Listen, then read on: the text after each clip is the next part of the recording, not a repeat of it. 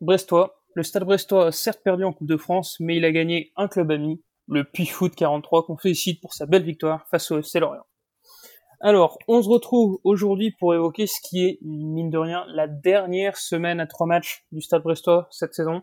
Une semaine qui a été agitée avec un déplacement à Monaco, une réception de Dijon, une réception de Paris, et on va enchaîner évidemment avec le déplacement à venir sur la pelouse de Marseille ce samedi à 17h, un horaire qui, je pense, ne ravit pas forcément mon camarade de podcast aujourd'hui, à savoir Fanche. Eh bien bonjour à tous, et eh bien figure-toi que si pour le coup comme j'ai quelque chose euh, de prévu samedi soir, et eh ben c'est parfait que ça tombe à 17h, j'aurai le temps de voir le match en direct.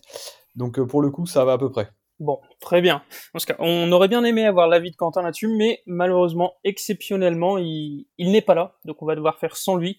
Euh, on le retrouvera normalement dès la semaine prochaine, et par contre, on retrouvera quelqu'un d'autre dans cette émission, c'est notre traditionnel invité, puisqu'on reçoit Rémi, supporter de l'OM, qui viendra nous en parler en seconde partie de podcast. Mais bon, chose logique, avant la seconde partie, il y a quand même bah, la première partie, tout simplement. Donc on est parti pour cette première partie avec ce retour sur cette euh, semaine agitée à trois matchs. Jamais de trop jamais mieux que ça. Alors, cette semaine de trois matchs, elle a démarré euh, par un difficile déplacement à Monaco, défaite de but à zéro, il n'y a pas forcément grand chose à retenir de ce match. C'était un résultat logique, tu dirais, Franche? Oui, les résultats tout à fait, euh, logiques dans, le contenu. Hein, ce qu'on a vu, d'ailleurs, personne, je crois, après le match, n'a, émis la moindre critique ou la moindre remarque sur un, résultat qui aurait été volé par Monaco. Je pense que là, euh, les statistiques, de toute façon, de, la rencontre sont, assez claires. Hein. Si, on, les regarde, Monaco a tiré énormément au but. Brest, euh, en revanche, n'a quasiment pas existé offensivement. J'ai pas de souvenir. Euh, c'est un des rares matchs de la saison que j'ai pas de souvenir d'occasion brestoise à proprement parler. Mais ce match aura au moins servi à une chose, c'est de redonner confiance, je pense, à Gauthier Larsonneur, qui a fait une grosse prestation euh, ce jour-là, avec le penalty de Ben Yedder qui a été arrêté notamment. Et euh, pas loin de 7 arrêts, je crois, parce que je vois 9 tirs cadrés pardon, pour Monaco et donc 2 buts. Il a fait une très belle prestation, mais Brest est passé, je pense, Brest est passé à côté de son match, mais de toute façon, Monaco était trop fort. Mm à signaler que c'est le premier penalty manqué par Ben Yedder cette saison. Euh, moi, je te rejoins aussi. C'est, je dégage au final que deux enseignements de ce match. Le premier, c'est effectivement le retour de Gauthier Larsonneur qui montre tout simplement qu'Olivier Dalglio avait eu tort de le remplacer par euh, Sébastien Cibois. Et le deuxième, c'est un peu, ça devient un peu la coutume, c'est quand même la solidité de Brendan Chardonnay qui, mhm. malgré un match difficile de l'équipe, a performé. Et je reviendrai là-dessus. Euh, ce premier match de cette série de trois matchs, ça a aussi été le premier match de Lilian Brassier, qui a donc, euh, il me semble, il a joué en défense centrale, il me semble que c'était seulement son deuxième match en défense centrale. On reviendra dessus à l'issue des trois matchs, mais globalement, moi j'ai trouvé cette performance, cette première performance assez satisfaisante. Voilà, euh, au moins ça rassure, surtout qu'on verra avec le match face à Paris, le quatrième défenseur central, par contre, n'était pas forcément viable, tout simplement. En plus, ce match face à Monaco, il faut le remettre dans le contexte hein, de l'époque, même si Monaco a perdu à Strasbourg euh, euh, le, mercredi qui suivait, c'est une équipe qui restait sur euh, une, série assez incroyable de, je crois que c'était presque 15 ou 16 matchs sans défaite, que des victoires, avec plus de deux buts marqués sur les 10 derniers matchs. Donc Brest a quand même tenu, tenu pendant plus de 75 minutes, a finalement cédé face au, banc de touche monégasque avec quand tu peux faire rentrer Golovin, Jovetic, des joueurs de Fabregas, voilà, quand tu fais rentrer un champion du monde, euh, forcément, euh, tu joues pas forcément dans la même catégorie, donc on ne s'attendait pas à grand chose en termes comptables d'un déplacement Monaco. C'est un petit peu frustrant juste de ne pas avoir réussi à tenir le nul un quart d'heure de plus, mais en, soi, il n'y a vraiment rien à dire. J'avais très peur de cette série Lille-Lyon-Monaco. On a pris finalement un point sur, euh, sur 9, bon, il n'y a rien d'alarme, enfin, il y a rien d'illogique à ça, je pense. C'est assez logique qu'on va pas forcément s'apesantir du coup sur ce premier match. Hein. Comme tu l'as dit, Brest n'a pas montré grand chose, il n'y a pas grand chose à attendre.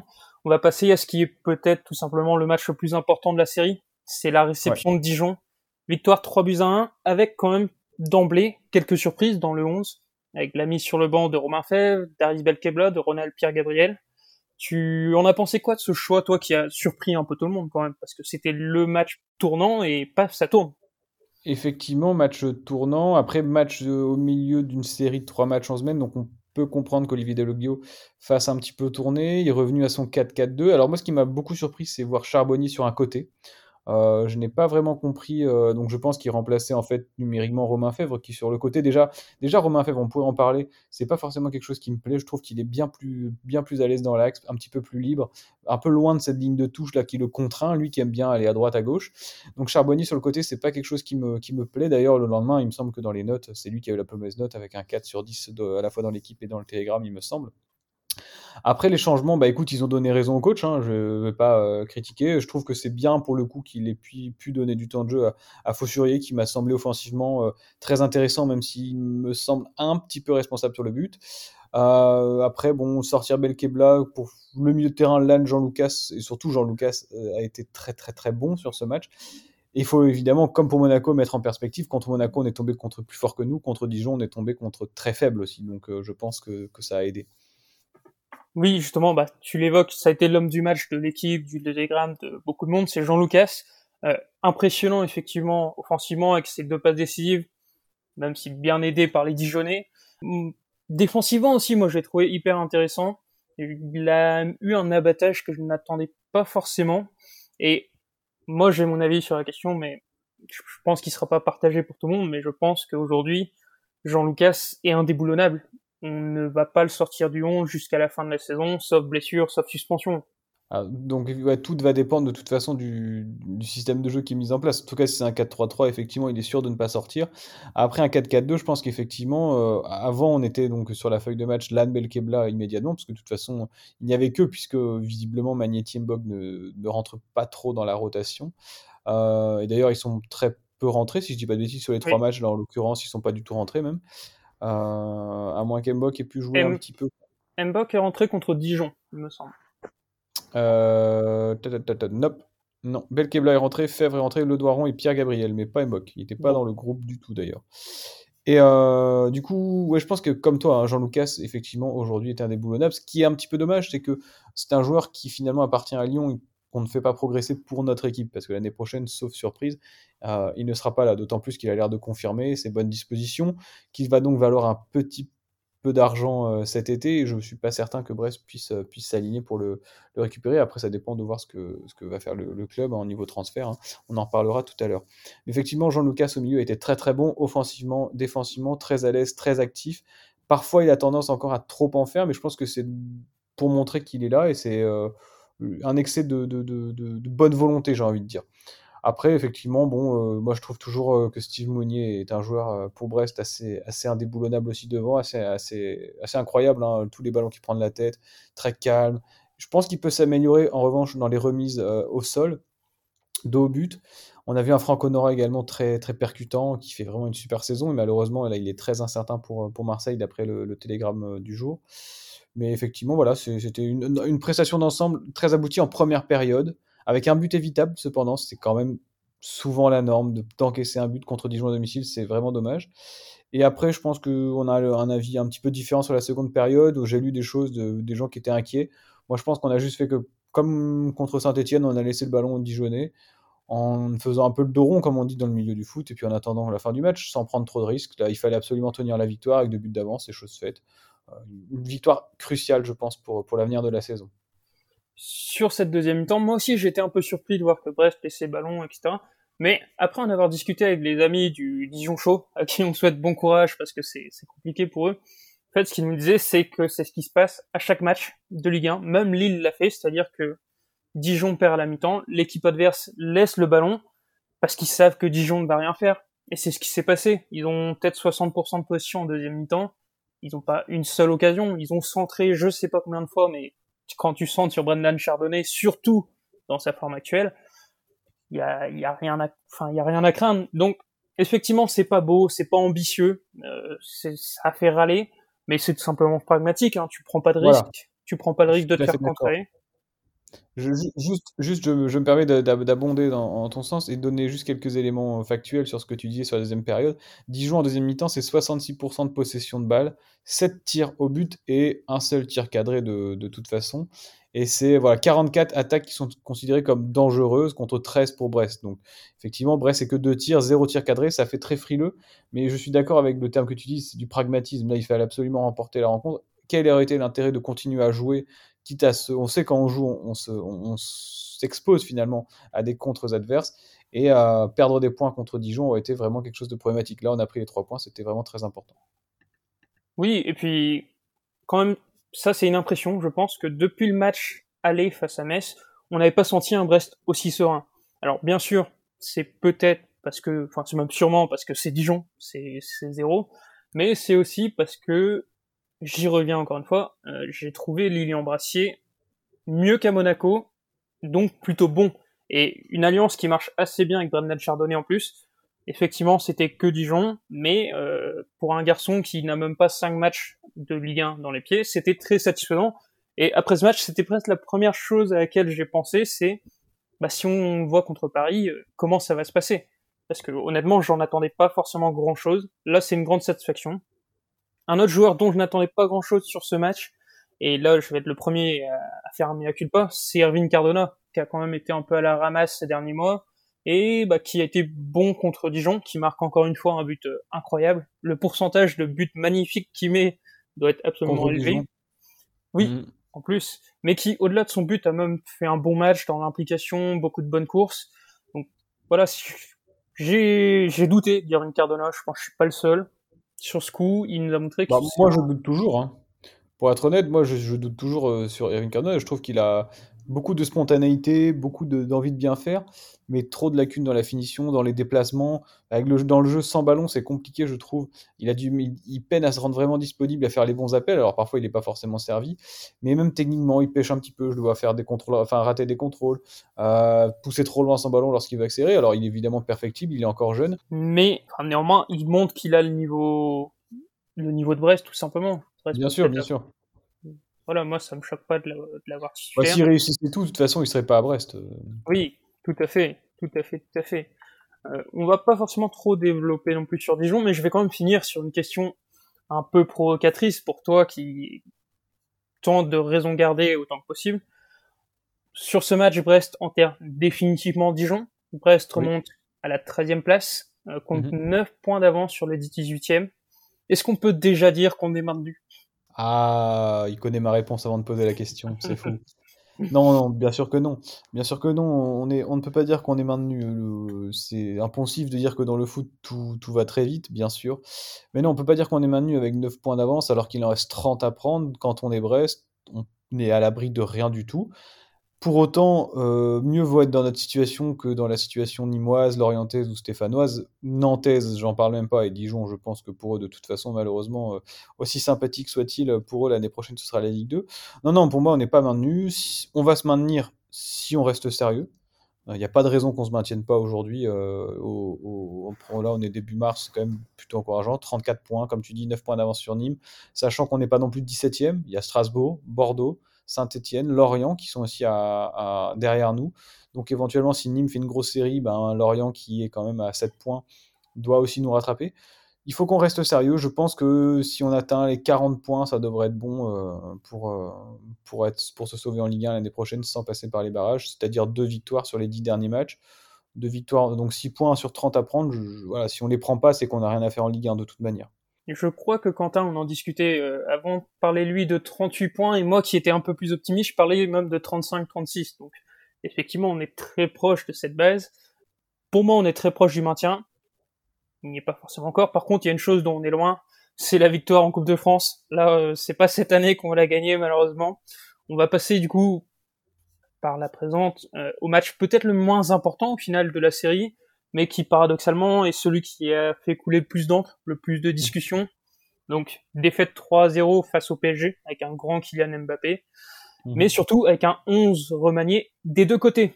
Un turnover notamment du côté brestois euh, qui a beaucoup divisé. Euh, je sais que toi, Fanch, ça t'a même considérablement énervé, on peut le dire. Oui, oui, je peux donner mon avis là-dessus. Oui, ça m'a énervé. Pourquoi? Et c'est même pas au regard de la composition du PSG, parce que je, je me doutais de toute façon que le PSG ne, ne mettrait pas son équipe euh, type à 3 jours, 4 jours de Barcelone, un match si important pour eux, même s'ils sont quasiment qualifiés. On sait le PSG en Ligue des Champions, euh, tant que c'est pas fait avec eux, voilà. En revanche, de notre côté, je me suis mis à la tête de l'entraîneur, je me dis qu'est-ce que j'aurais fait à sa place? C'est-à-dire qu'on a joué effectivement deux matchs contre Monaco-Dijon, on a gagné le match de Dijon, on s'est donné un petit peu d'air au classement, on vient d'en parler, on a 9 points d'avance, techniquement, même donc, je pense qu'on va se maintenir. Ça devrait le faire sans trop trop de soucis. Donc pourquoi Enfin, la saison, en fait, elle est quasiment terminée à part le maintien. Une fois que le maintien sera acquis, il n'y aura plus grand-chose à jouer. Pourquoi pas se donner les moyens de faire un petit truc en Coupe de France, d'autant plus qu'on sait que cette année, il y a beaucoup de clubs de Ligue 1 qui ont déjà été éliminés. Effectivement, tu joues le PSG. Bien sûr, c'est un match très compliqué. C'est le pire adversaire, je pense, que tu pouvais te, prendre pour le Stade Brestois. Mais pourquoi tu ne fais pas jouer ton équipe titulaire? Alors, il y a plein d'arguments pour me contredire. Parce qu'il faut faire tourner, j'entends parce qu'il faut enfin, concerner tout le monde, j'entends aussi. Mais moi, je peux apporter des éléments contraires, contradictoires. Tu fais jouer ton équipe titulaire face à cette équipe du PSG un peu remaniée. Quand tu vois une défense Kerrer, Danilo, Diallo, Baker, euh, quand tu mets tes joueurs phares, je pense que tu te donnes carrément plus les moyens, notamment à Mounier qui aurait énormément pesé cette défense, les moyens de faire un vraiment un coup contre le PSG. Alors je te dis pas de mettre l'équipe type type, tu peux faire un ou deux changements, mais là faire jouer un milieu Fadiga, remettre Duverne derrière, Ball qui a été très bon par ailleurs, Philippe Otto, c'est pour moi un manque d'ambition et c'est vraiment dommage pour, euh, pour le coup. Parce qu'il y avait peut-être potentiellement, t'élimines le PSG, tu te fais le max de confiance, et derrière tu rejoues contre Marseille que 7 jours après. Et sachant que Marseille, il y a deux matchs nous, ils ont joué le dimanche, ils sont fait lamentablement, lamentablement éliminés. Et ils jouent mardi, euh, mercredi, donc avant notre enregistrement. Euh, contre Rennes, on arrivera forcément plus frais qu'eux. Alors, bon, j'entends les gens qui disent qu'il fallait euh, faire tourner, faire jouer un petit peu tout le monde, etc. De toute façon, on a perdu. En plus, le tirage donne le Lille maintenant, donc c'était pas forcément non plus gagné pour Brest. Mais je trouve que c'est un peu un manque de courage, un manque d'ambition de la part du coach. Tout simplement, euh, sur le coup, j'étais énervé avec le recul, c'est passé, c'est pas un scandale ce qu'il a fait. Hein. Mais j'étais un peu énervé de voir là, déçu du manque d'ambition et c'est tout. Alors de mon côté, je, moi aussi j'étais assez énervé en voyant ça, mais je vais développer un peu. Moi au final j'ai eu trois réactions en voyant le 11 euh, fuiter d'abord dans la presse puis puis sur le papier tout simplement.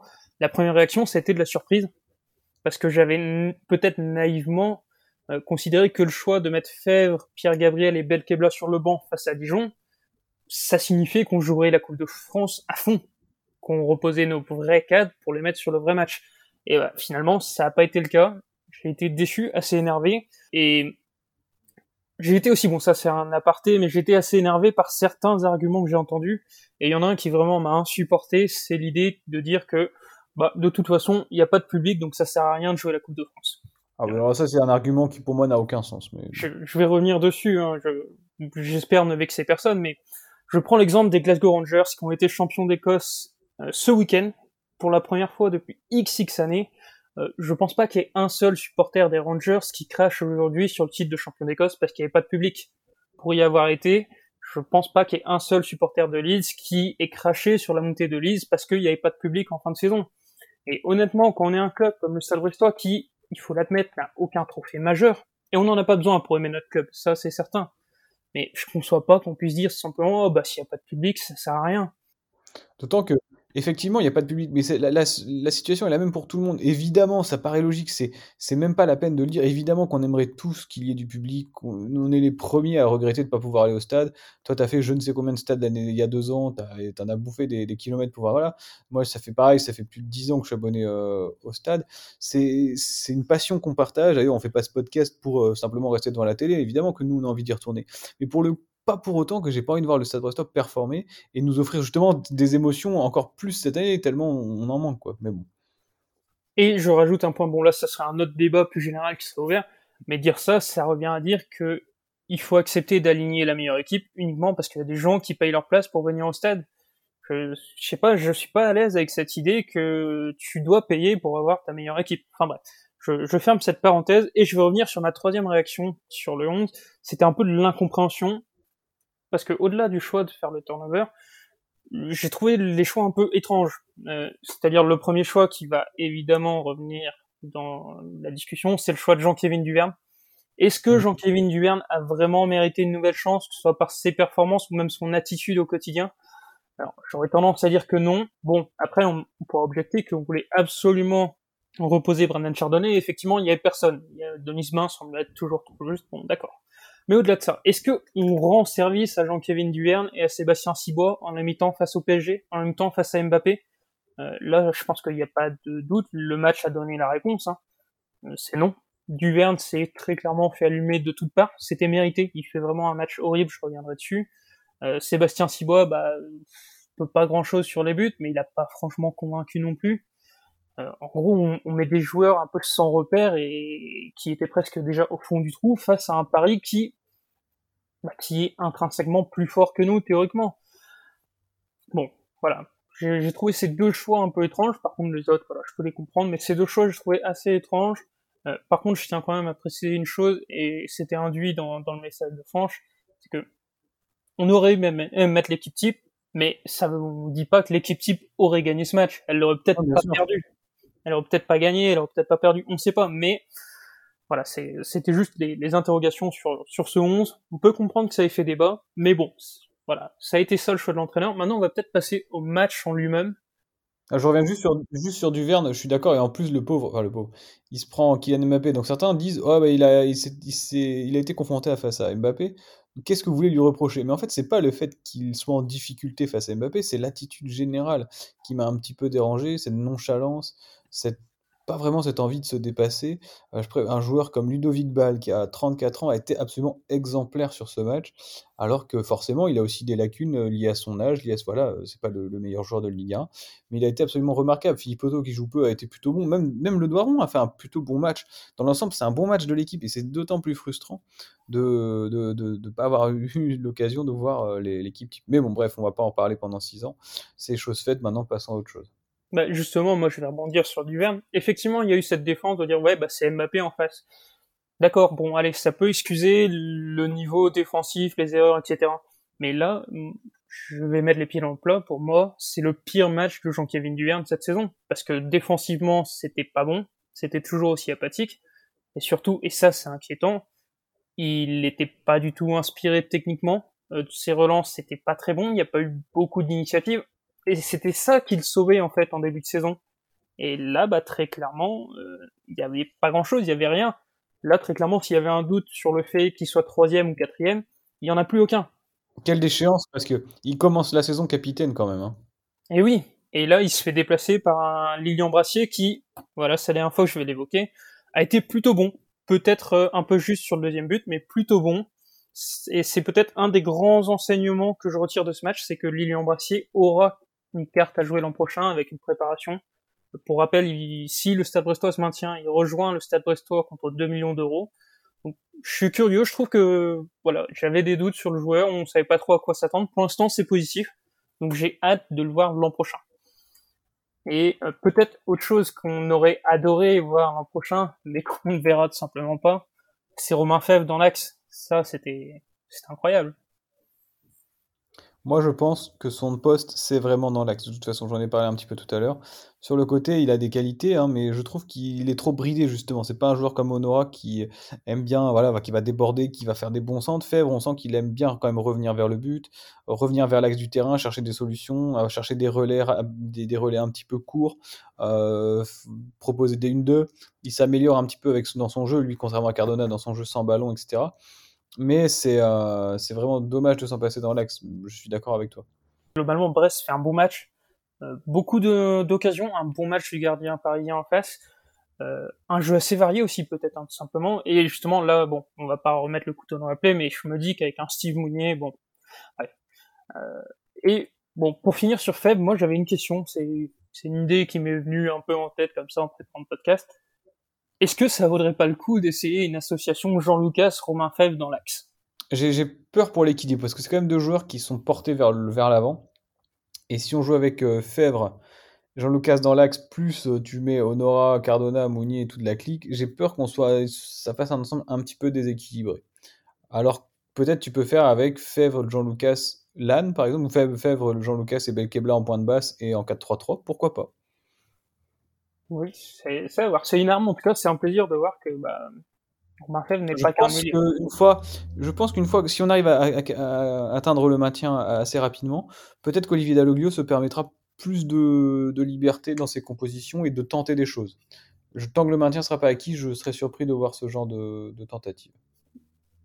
Une fois le maintien acquis, on devrait peut-être aussi voir plus Fadiga, qui certes est fautif sur le premier but, mais fait pas un mauvais match, hein, je trouvais. Non, c'est pas caché en deuxième mi-temps. Il a été plutôt, plutôt volontaire. Bon, mais ça, de toute façon, ça, ça, sa connerie coûte un but. Donc ça. Euh.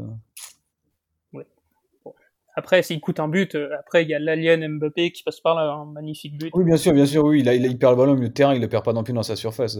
Le but que met Mbappé, le premier, est incroyable, bien sûr, évidemment. Et c'est difficile de tomber sur un jeune comme Fadiga qui avait certainement envie de bien faire contre son club, en plus, hein, le club auquel il appartient. Je ne tomberai pas sur lui aujourd'hui, ça c'est clair. Non. Et puis, hey, ça, ça fait plaisir à dire, mais jurisprudence Jean Lucas, qui s'est fait tomber dessus sur le premier match et qui aujourd'hui se révèle très important. Donc voilà, à voir.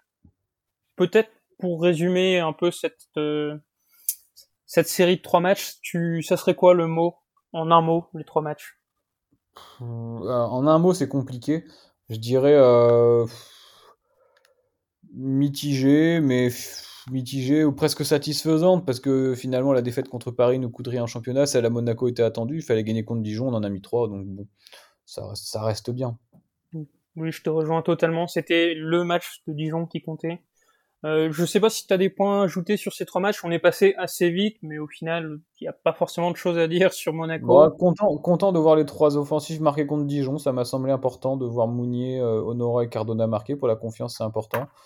Euh, non, sinon, voilà, euh, je pense que Brest suit son rythme euh, et son chemin de, son chemin de croisière vers le maintien. Euh, voilà, on disait 10, 10, matchs à jouer encore. on reçoit pas mal de concurrents directs, donc le taf devra être fait. Très bien, le taf devrait être fait et on va passer au taf, à la seconde partie du taf, c'est-à-dire aux news. Ah, les supporters là, c'est quoi les news ce soir? Et bon, les news ne seront pas très fournies, mais malheureusement, il y a des mauvaises nouvelles. La première mauvaise nouvelle, malheureusement, c'est pour les amateurs, c'est-à-dire pour les jeunes et la D2F. La FFF avait annoncé des dates de reprise et le gouvernement est malheureusement passé par là, donc c'est saison blanche euh, c'est vraiment très frustrant pour les féminines, mais peut-être encore plus pour les jeunes qui du coup perdent tout simplement presque deux ans de leur formation, s'ils étaient déjà arrêtés en mars dernier. C'est, c'est compliqué, c'est dommage pour eux. Je pense que les clubs ont trouvé des moyens de pallier à l'absence de compétition, mais voilà, c'est, dommage. On pense à eux, on va dire. Absolument. Hmm. Peut-être pour être sur du plus joyeux, hein, on va enchaîner sur une rubrique habituelle, mais un peu plus light, c'est-à-dire les anciens Brestois. Euh, à cet égard, à l'initiative de Franche, on a décidé en fait d'effectuer le suivi de ces anciens Brestois plutôt sur Instagram parce que ça permet un suivi en direct. Je veux dire, est-ce que savoir que Steven Joseph Monrose a fait un bon match avec le Nefti Baku cinq jours après le match en question est forcément très intéressant? Je sais pas trop, mais bon. cela dit, il a vraiment fait un bon match hein, ce, ce, ce week-end. Mais on va quand hmm. même continuer à mettre en avant quelques petites performances remarquables et une ou deux par semaine peut-être, je sais pas. Et cette semaine, bah moi j'ai envie d'en mettre une en avant, c'est évidemment celle d'Alexis Taipa, que qu'on salue d'ailleurs. Alors Alexis Taipa, c'est possible que vous ne le connaissiez pas. C'est un latéral gauche qui était passé par le Stade Brestois, il me semble, c'était 2013, 2014, 2015. Je sais si quand c'est Quentin qui aurait pu répondre à ces questions, moi honnêtement. Euh, je, je, crois que c'est ça. C'est. C'était sous Furlan. Ok, oui, donc ça doit coller. C'est après 2015 du coup.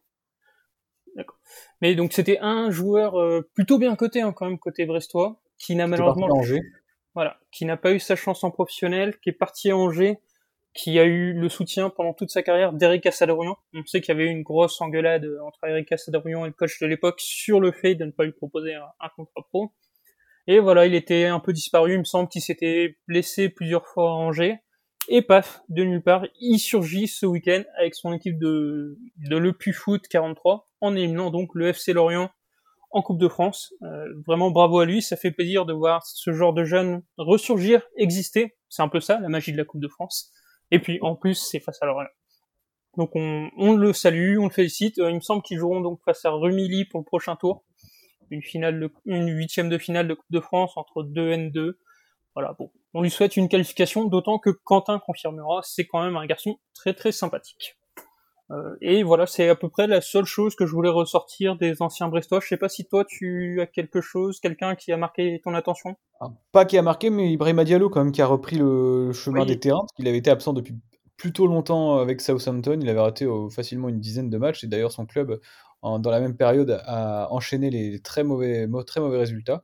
Là, il est revenu, il était titulaire. Alors, Yann, tu vas me rappeler contre qui? Contre Sheffield United. Contre Sheffield, qui est dernier d'ailleurs.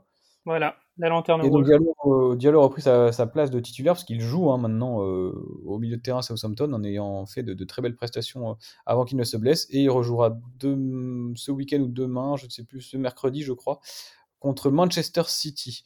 Donc ce sera un gros test pour lui en première ligue. Oui, c'est ça, Manchester City Southampton, mercredi à 19h. Donc le podcast sera certainement sorti déjà. Mais vous pourrez donc euh, voir, on mettra sur nos réseaux sociaux de, de suivre le match si vous voulez. hein. et euh, vous pourrez suivre, voir la prestation d'Ibra Diallo qui euh, visiblement a l'air de, de bien, bien s'intégrer à la première ligue et de faire ses preuves. Oui, ça fait plaisir. Euh, je pense que c'est tout. Hein. On n'a pas d'autres Brestois. Je ne crois pas. Euh, ah bah, c'est pas vraiment un ancien Brestois qui a brillé, c'est plus un ancien Brestois qui existe, qui revit quand même. Euh, c'est Samuel Grandcir. Son nom avait circulé notamment cet été lorsqu'il était question, bah, peut-être d'un retour à Brest ou non. Donc finalement, après six mois dans le loft monégasque, il va quitter la France et il va devoir a priori s'engager avec le LA Galaxy en MLS, l'ancien club de Zlatan Ibrahimovic et de David Beckham. C'est peut-être d'ailleurs déjà fait à l'heure où vous écoutez ce podcast. On lui souhaite la meilleure réussite, mais c'est malheureusement pas une surprise. On n'a pas d'autres infos transfert ou quoi que ce soit non plus. Si. Alors, au niveau des transferts, il y a une, euh, un article aujourd'hui dans l'équipe concernant Romain Fèvre. Alors, on va peut-être rebondir, euh, rebondir dessus, Yann, si, si tu es d'accord. Très bien. Euh, donc, c'est un article du Go de l'Homme pour l'équipe hein, qui, qui parle de, qui titre Fèvre l'été brûlant, donc révélation de la saison de Ligue 1, le milieu offensif brestois courtisé notamment en Allemagne sera l'un des enjeux du prochain mercato estival. Alors effectivement, il serait courtisé, donc il y a des clubs qui sont cités dans l'article, on parle de Leverkusen, de Dortmund, donc pas non plus les, clubs du, du, du, de quartier. Hein. On parle de Leeds, on parle également de l'Olympique lyonnais, donc ça c'est une rumeur qui était revenue déjà, je ne sais pas si on doit y croire, l'Olympique lyonnais, hein. et d'autres clubs du top 5 français et d'autres clubs européens dont les noms n'ont pas filtré. Alors Grégory Lorenzi a été euh, interviewé, enfin en tout cas il, il parle dans, dans, ce papier, il dit que Ibrahima Diallo ayant été vendu 15 millions d'euros, on sait qu'un joueur offensif est forcément, euh, vaut forcément plus cher. Donc il serait évalué, valorisé dans les 20 millions d'euros, et le club ne se dit pas vendeur, même si, à partir d'un certain niveau de sollicitation, euh, visiblement, euh, le club ne pourra pas, en tout cas, ne, écouter ce qu'on ce leur propose. Il a, Grégory Lorenzi avait d'ailleurs déjà, dès cet hiver, eu des, contacts avec différents clubs, différents représentants, et avait demandé de ne pas faire d'offre, ni une offre avec un prêt derrière, parce que ça ne l'intéressait pas, que c'était du temps perdu pour eux. Mais cet été, il est très fort possible et probable que Romain Fèvre anime nos podcasts et nos, débats, parce que euh, il va être très difficile pour le Stade Brestois de le vendre, et on se dirige encore plus que pour Diallo, d'une part sur un transfert record pour le Stade Brestois, d'autre part sur une plus-value exceptionnelle par le Stade Brestois, et une troisième part par euh, une disaster class de Monaco, euh, encore une fois. Oui, c'est vrai, à l'époque monégasque. Allez, on, on, est bien en amont, hein, mais tu mettrais quel prix Un petit pronostic sur le prix de départ de Romain Fèvre Ouais, je pense entre, moi je dirais entre 15 et 20.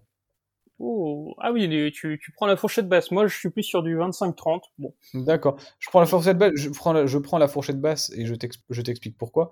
Euh, tout simplement parce que crise économique, crise Covid, je ne sais pas si tous les clubs pourront se permettre. Alors peut-être que je me trompe et que au final, euh, ça va continuer comme en, enfin reprendre comme en 40 et que les prix seront affolants mais je préfère me mettre une fourchette basse en me disant, bon, déjà, s'il part pour, et franchement, s'il part pour 18 millions d'euros alors qu'il a été recruté 300 000 ou 350 000, euh, on va pas se plaindre, quoi. Mais effectivement, je, tu as tout à fait raison, il peut partir plus, surtout si, là, sur la fin de saison, il met 2-3 buts, il fait 2-3 encore matchs de, de, très haute qualité, ça peut prendre très vite de la valeur, et si ensuite, il y a des clubs qui commencent à se battre pour lui, on sait aussi que ça va monter. On sait également que Grégory Lorenzi est très bon négociateur, dur euh, dans la négociation, donc euh, on peut s'attendre à avoir un, beau chèque du côté de, de, de, de, de Denis Le Saint qui devra aller l'encaisser à la banque. Et justement, tu parles de, quelques buts. Tu te souviens du premier but qu'il a marqué, Romain Fèvre? Bien sûr, c'était contre l'OM, je crois. Oh, c'est travaillé à l'entraînement, l'appel, mmh. il est vu. C'était contre l'OM et l'OM, c'est justement l'adversaire qu'on va affronter ce week-end. Donc, on va passer à la dernière partie podcast sur l'OM. Là, tu as le pompon de la honte de l'histoire du foot en Coupe de France. Là, ils ont décroché le pompon, l'OM, ce soir. Pire, tu peux pas faire. Hop, alors, comme on l'a dit en introduction, c'est un match qui va démarrer samedi à 17h. C'est un match avec beaucoup d'inconnus, notamment du côté marseillais, parce que, voilà, pour situer, on enregistre le mardi soir. Euh, Marseille a un nouvel entraîneur depuis hier, c'est-à-dire lundi.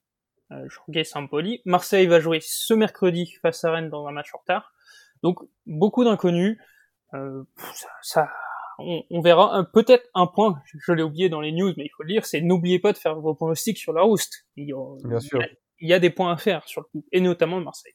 Mais bon, malgré toutes ces inconnues, on a quand même réussi à avoir un invité. Donc cet invité, c'est Rémi, euh, qui qu'on remercie, qui est présent ici donc pour évoquer la situation de l'OM aujourd'hui. Mais on le rappelle, ces propos-là sont tenus avant le match face à Rennes. Donc on l'écoute rapidement et puis on revient ici. Alors, petite présentation rapide. Donc on reçoit aujourd'hui Rémi, passionné de l'OM, également passionné de cyclisme hein, et notamment animateur du podcast Hors Délai, que Franche valide notamment, vous pouvez y aller. Et mais quand même, c'est aujourd'hui, c'est en tant que supporter marseillais qu'on te reçoit Rémi. Donc, euh, on va remettre en contexte encore une fois. Tu interviens avant le premier match de Jorge Sampaoli face à Rennes ce mercredi. On reviendra sur ça euh, dans quelques instants. Mais déjà, Rémi, merci de nous accorder un peu de ton temps. Et merci à vous. Alors, on, va faire du très simple, du très général pour démarrer. Depuis quelques mois, l'OM est en difficulté. L'OM n'a gagné qu'un match sur les 15 dernières rencontres. La question est très vague, très générale, mais qu'est-ce qui ne va pas aujourd'hui à l'OM il faut plutôt se demander qu'est-ce qui va. en fait, il y, a, une crise sportive d'abord, il y a une crise institutionnelle ensuite.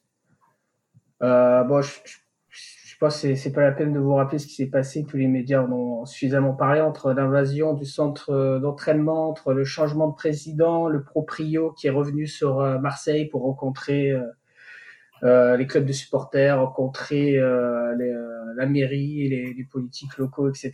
Donc il y a eu beaucoup de remue-ménage en, interne. Et puis au niveau des résultats, bah, il y a une crise sportive qui dure depuis à peu près décembre, même novembre, et qui s'est accentuée donc à part le fait que Villas-Boas a claqué la porte parce que par rapport euh, au transfert d'Encham, apparemment, il n'était pas OK pour que Longoria ramène Cham, donc il a, claqué la porte, enfin, ou, en tout cas, il s'en est servi comme prétexte pour partir.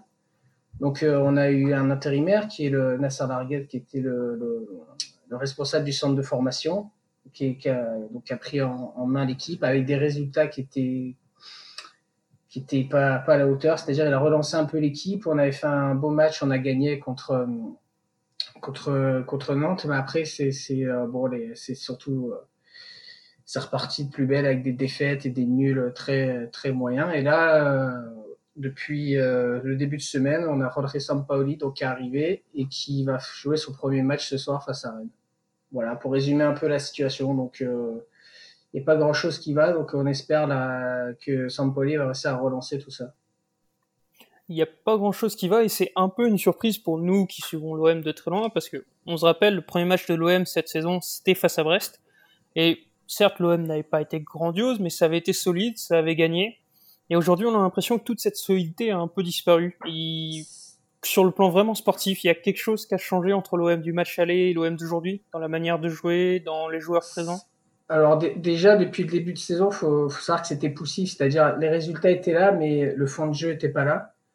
Euh, moi, je me souviens par exemple d'un match qu'on gagne à Strasbourg 1-0 avec euh, la seule frappe cadrée du match, peut-être même la seule frappe du match. En tout cas, c'était une seule frappe du match et on gagne avec ça. Au niveau du jeu, c'était extrêmement poussif. C'était beaucoup de, de, de, comment dire, de, de c'était du, du, du défensif quoi, euh, surtout. Euh, très, très très peu de d'actions construites, très très peu de, enfin vraiment de, de, jeu quoi. Donc, euh, au niveau des résultats, ça, ça tenait, puis jusqu'au moment où ça a pu tenir, bah, parce qu'il y a des circonstances qui fait que, bah, par exemple, le, match à, Rennes, le match aller, voilà, on menait un 0, c'était plutôt bien embarqué, puis il y a eu le, un rouge de Gay qui, qui peut être sévère, bon, on peut revenir dessus, mais donc il y a, il y a eu cet événement-là, et puis après, il y a eu toute une, un enchaînement entre les blessures, les suspensions, etc. Et puis je pense que mentalement, euh, physiquement, c'est un peu lâché aussi et que l'absence de jeu a fini par par avoir comme conséquence de ne plus de plus avoir de résultats. C'est-à-dire qu'avant ça pouvait passer sur euh, sur euh, euh grâce à la, à la, solidité, etc., sur des exploits individuels, mais au bout d'un moment, bah, tu es, puni quand tu, tu refuses de jouer. Donc ça a fini par lâcher là-dessus, je pense. toujours par rapport au match aller, il y a quand même quatre nouveautés du côté de c'est quatre joueurs. Donc le premier c'est Olivier Encham, Le deuxième, c'est Milic. Le troisième, c'est Lirola. Et le quatrième, Nagatomo. Euh, J'en oublie aucun, il me semble. Euh, alors, Milik, Lirola, Chan, Nagatomo. Ouais, c'est, c'est, je pense que c'est bon. Euh, Ouais. Après, il y a des, jou- des joueurs en moins, je pense, parce qu'à l'aller, devait y avoir encore Adonic, devait y avoir peut-être euh, Sanson. Euh, donc oui, ouais, il y a- il y a quelques, quelques, quelques changements de joueurs. Après, je pense que ce qui, ce qui va vraiment être le, le principal changement, c'est l'entraîneur avec un nouveau, un nouveau, sy- un nouveau système de jeu, euh, un nouveau schéma tactique, et puis qui va, qui va pas hésiter à relancer certains joueurs qui étaient un peu dans le dur. Tu penses à quel joueur en particulier? Euh, bah, je, je pense par, par exemple euh, peut-être Benedetto. Bon après, Brest ça va arriver vi- vite fait, donc il va, il aura qu'une semaine en gros pour bosser. Mais il y a des joueurs comme Benedetto qui ou Cuisance peut-être. hein. Après ça, comme je, comme je dis, peut-être pour Brest c'est un peu trop court, mais il y a des, ce genre de joueurs qui peut relancer, qui, qui font, euh, qui font une saison très très moyenne, un peu comme l'ensemble de l'effectif. Mais euh, il y a ces joueurs-là, il y a, y y a des, un joueur comme euh, Luis Enrique aussi qui peut être relancé, etc. Donc euh, à voir. Il y a un élément qu'on doit prendre en compte justement. Brest arrive en fin de semaine, mais il y a le match face à Rennes avant. Et une des critiques qui revient assez souvent sur l'OM, c'est la condition physique. T'as pas peur que l'effet Sampaoli, qui est quand même quelqu'un de très exigeant, plus calendrier chargé, ça passe qu'on ait un OM presque à bout de souffle ce week-end Hum, Ça peut. Après, on a, on a, on a quand même quelques absents là face à Rennes. C'est-à-dire, on a Gay qui est suspendu, on a Nchem qui est, euh, est pas qualifié parce que quand le, le match devait se disputer, il n'était pas encore arrivé. Euh, donc, il, aura la possibilité peut-être de faire euh, quelques changements. Et après, on sait comment c'est quand un nouvel entraîneur arrive. Les joueurs veulent se montrer, les joueurs veulent se, se, do- se donnent à fond pour, euh, pour, euh, pour gagner leur place, etc. Donc, euh, peut-être que le, le, le- comment dire le déficit physique va être compensé par un regain d'énergie, un regain de volonté, etc. Donc euh, à, à voir. Peut-être en, en partant de là-dessus, au-delà de l'effet Sampaoli dans l'effectif aujourd'hui de l'OM, qu'est-ce qu'on devrait craindre du côté du Stade Brestois? Un joueur en particulier ou il y a quand même encore un semblant de collectif qui fait que? Alors déjà, je pense que le, joueur qui sera à craindre le plus, ce sera Milik, parce que même si euh, même si de l'OM a, des, résultats très très mauvais, euh, Milik lui il a toujours réussi à sortir un peu la tête de l'eau, c'est-à-dire il a depuis son arrivée, il a dû, je crois qu'il a, il a quatre titularisations, cinq titularisations et il a déjà mis trois buts. Donc c'est un, attaquant qui est, qui, est- qui, euh, qui est- bon, je pense que tout le monde le connaît un peu parce qu'il il a quand même une grosse réputation de par son, les clubs où il a évolué, son statut en sélection, etc. Et puis c'est un, un, attaquant qui est assez, assez complet, qui pèse sur les défenses, qui a un point de fixation, etc. Donc je pense qu'il sera à surveiller et puis après voir euh, au niveau aussi de, de Payet et de Thauvin. Euh, alors dans un dans un schéma de jeu très euh, enfin qui, qui devrait leur convenir parce que Pa- Payet on sait que c'est un, créateur et dans un schéma de jeu comme Sampaoli le prône il devrait pouvoir euh, s'épanouir tout comme tout comme Thauvin qui sont des joueurs offensifs qui sont assez créateurs donc euh, à voir si euh, face à Brest, ils, sauront euh, faire la, différence. C'est des, joueurs euh, très fins euh, techniquement, mais qui sont très, euh, qui sont plutôt irréguliers. Donc euh, peut-être avec Sampaoli et son exigence, ils vont pouvoir tirer leur épingle du jeu. Et si on prend la perspective inverse, c'est quoi la solution, la recette pour aller battre l'OM au Vélodrome cette année? Déjà, le, le fait que ça se joue à huis clos, je pense que c'est un avantage pour Brest. Euh, parce, parce que c'est, enfin, mal- malgré tout, le, le, le, le- le public, il a, il, il a un effet. Moi, je me souviens le match l'année dernière euh, où l'OM gagne 2-1 face à Brest, qui était peut-être le meilleur match de la saison de l'OM d'ailleurs. Euh, je me souviens, Brest avait marqué contre le cours du jeu, etc. Et puis le- euh, l'OM avait, remis un but derrière dans la foulée avec, un but de, de un but extraordinaire. Et enfin, le public avait vraiment, avait vraiment poussé l'équipe. Enfin, il y avait une grosse, grosse ambiance. Donc, ça, je pense, ça avait vraiment joué sur la- sur le- le- l'envie des joueurs, enfin, sur leur, envie d'aller de l'avant, etc. Donc, je pense que l'absence de public, déjà, c'est un avantage pour Brest. Ensuite, c'est une, équipe bah, qui est encore en, plein doute, même si l'en- l'entraîneur est arrivé. euh, il a, il aura eu très peu de jours pour travailler un peu son, son système de jeu, etc. Ses, schémas, euh, son schéma tactique. Donc, euh, l'OM risque d'être encore euh, dans, une, phase de rodage, on va dire, et euh, je pense que le doute reste quand même dans les têtes, c'est-à-dire euh, si s'il y a un but, ça, peut très vite cogiter et re- re- retomber dans leur travers. Donc, à voir. je je suis pas persuadé que, que soit le meilleur moment pour Brest pour se déplacer à Marseille, mais bon, c'est, je, je pense qu'ils ont des arguments à faire valoir quand même. Et peut-être juste une dernière question qui là dépasse le seul cas du match de, de, Brest. Euh, concrètement, les espoirs, les objectifs sur la fin de saison, c'est quoi du côté de l'OM Arracher l'Europe quand même ou on a déjà plus ou moins fait une croix dessus?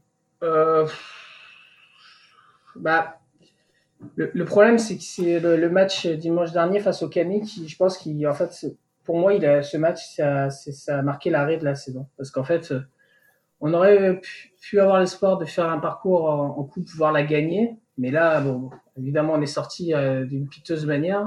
Donc, euh, on a, on a même plus ça. Donc, après, au championnat, honnêtement, quand je regarde le classement, je regarde vraiment d'un œil.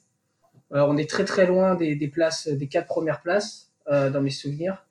Au, moins des trois premières, mais même des, quatre premières. Donc après accrocher l'Europe,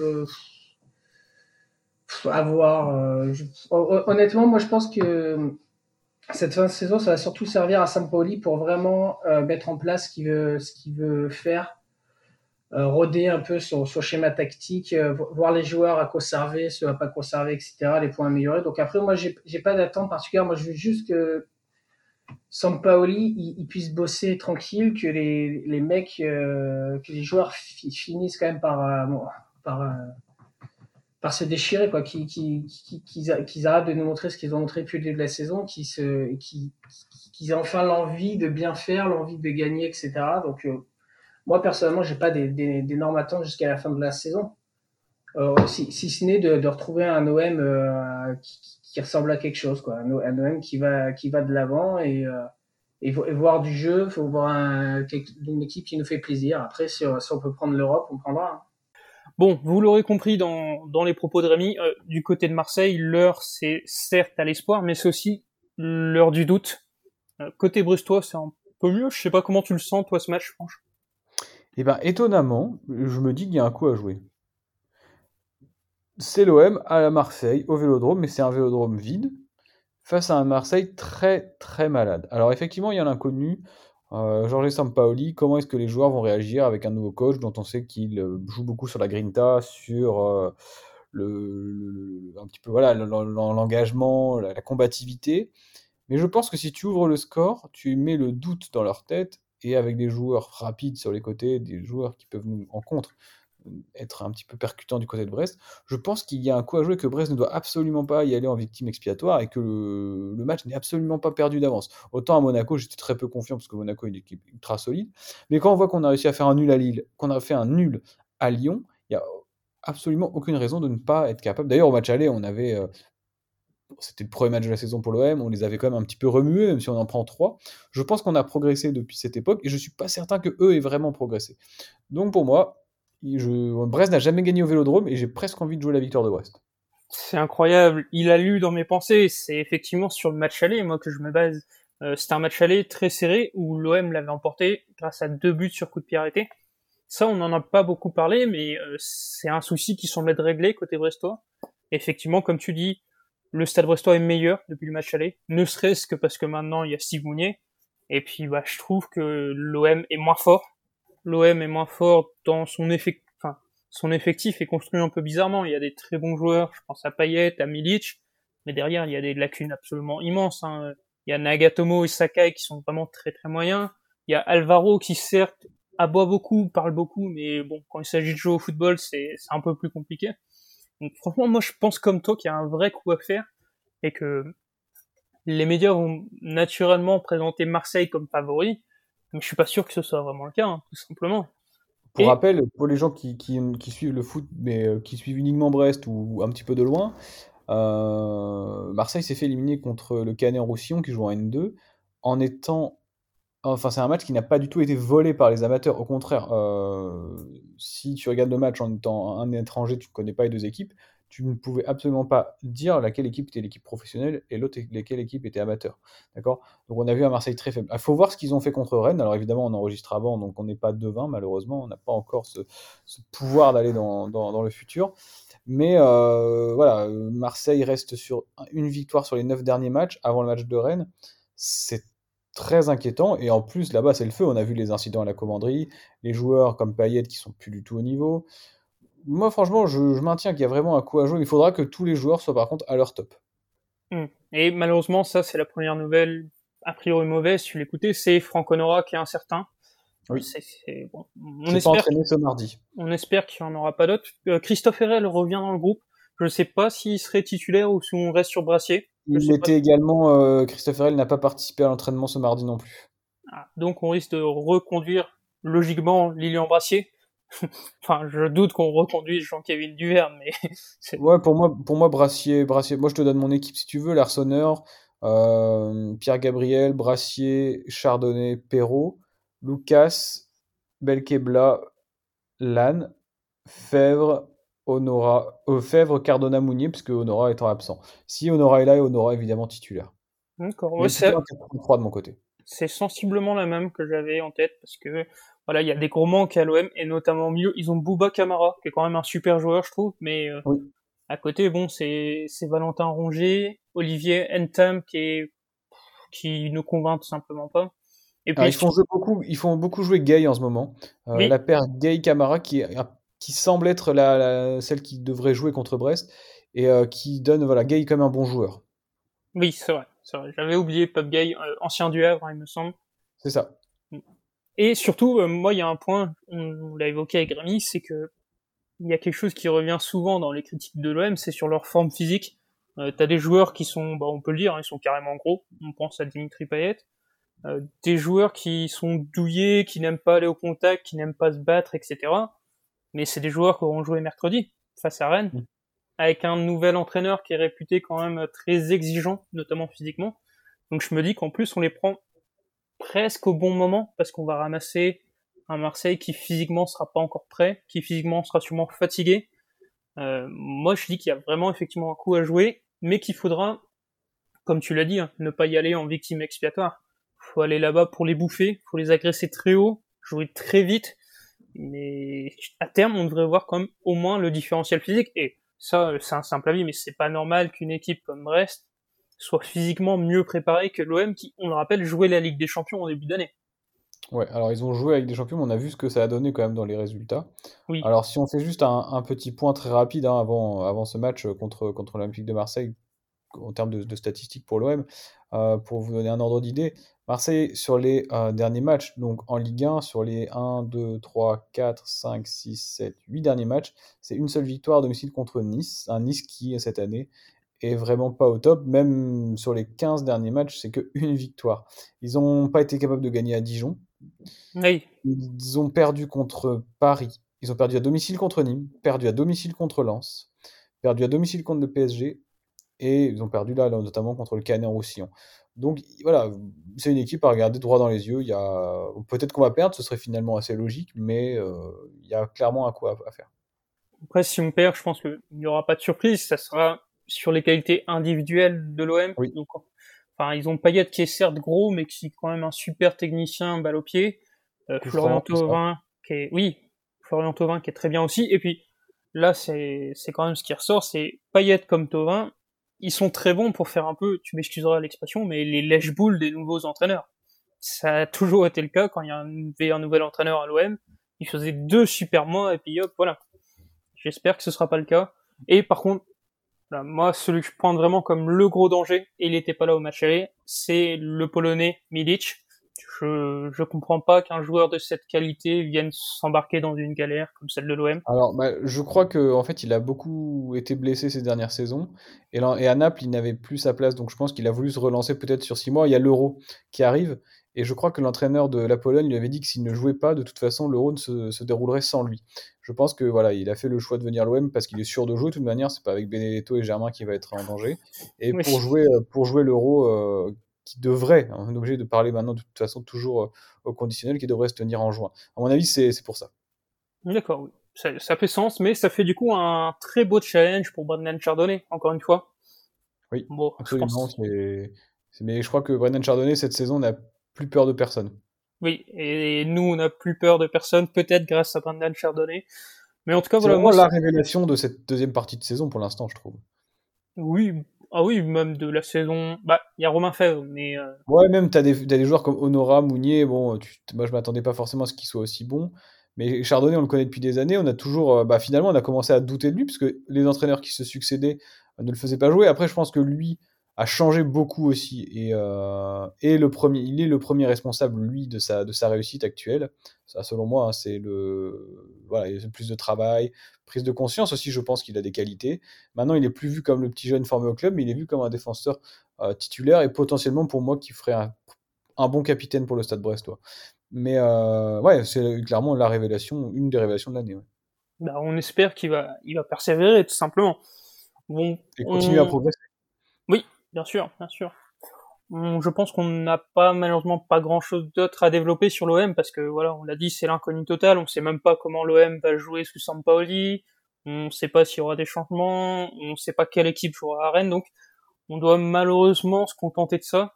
On va quand même peut-être résumer euh, ce match face à l'OM avec un mot. Encore une fois, c'est l'espoir. Hein, je pense. L'espoir et puis la, finalement même la confiance. Allons-y avec de la confiance. Allons-y en, en, en étant optimiste. être optimiste, voilà, ça c'est le bon mot, c'est un bon mot pour finir un podcast.